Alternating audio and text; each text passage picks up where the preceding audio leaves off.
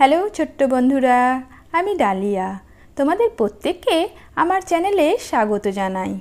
আশা করি তোমরা সবাই খুব ভালো আছো। আজ আমি তোমাদের উপেন্দ্র কিশোর রায়চৌধুরীর লেখা একটি গল্প পড়ে শোনাব। গল্পের নাম বোকা কুমিরের কথা। কুমির আর শিয়াল মিলে চাষ করতে গেল। কিসের চাষ করবে? আলুর চাষ। আলু হয় মাটির নিচে। তার গাছ থাকে মাটির উপরে। তা দিয়ে কোনো কাজ হয় না। বোকা কুমির সে কথা জানতো না। সে ভাবলে বুঝি আলু তার গাছের ফল। তাই সে শিয়ালকে ঠকাবার জন্য বললে, গাছের আগার দিক কিন্তু আমার, আর গোড়ার দিক তোমার। শুনে শিয়াল হেসে বললে আচ্ছা তাই হবে।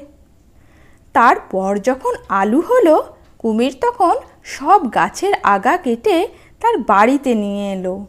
এনে দেখে তাতে একটাও আলু নেই। তখন সে মাঠে গিয়ে দেখল, শিয়াল মাটি খুঁড়ে সব আলু তুলে নিয়ে গেছে। কুমির ভাবলে, তাই তো, এবার বড্ড ঠকে গিয়েছি। আচ্ছা আসছে বার দেখব। তার পরের বার হলো ধানের চাষ। এবারে কুমির মনে ভেবেছে আর কিছুতেই ঠকতে যাবে না। তাই সে আগে থাকতেই শিয়ালকে বললে, ভাই, এবারে কিন্তু আমি আগার দিক নেব না। এবার আমাকে গোড়ার দিক দিতে হবে। শুনে শিয়াল হেসে বললে আচ্ছা তাই হবে।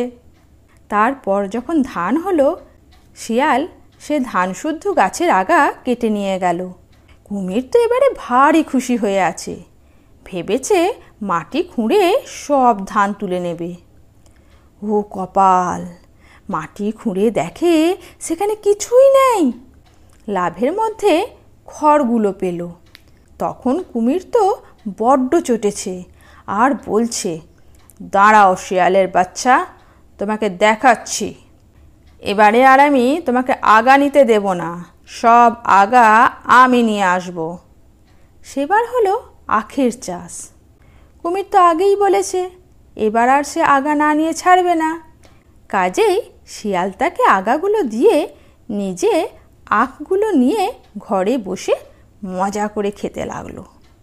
কুমির আখের আগা ঘরে এনে চিবিয়ে দেখলে, খালি নোনতা, তাতে একটুও মিষ্টি নেই।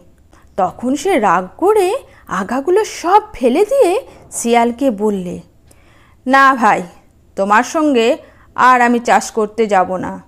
তুমি বড্ড ঠকাও। বন্ধুরা, আজ এই পর্যন্ত। আবার অন্য একটা গল্প নিয়ে ফিরে আসব তোমাদের কাছে। ভালো থেকো, টাটা।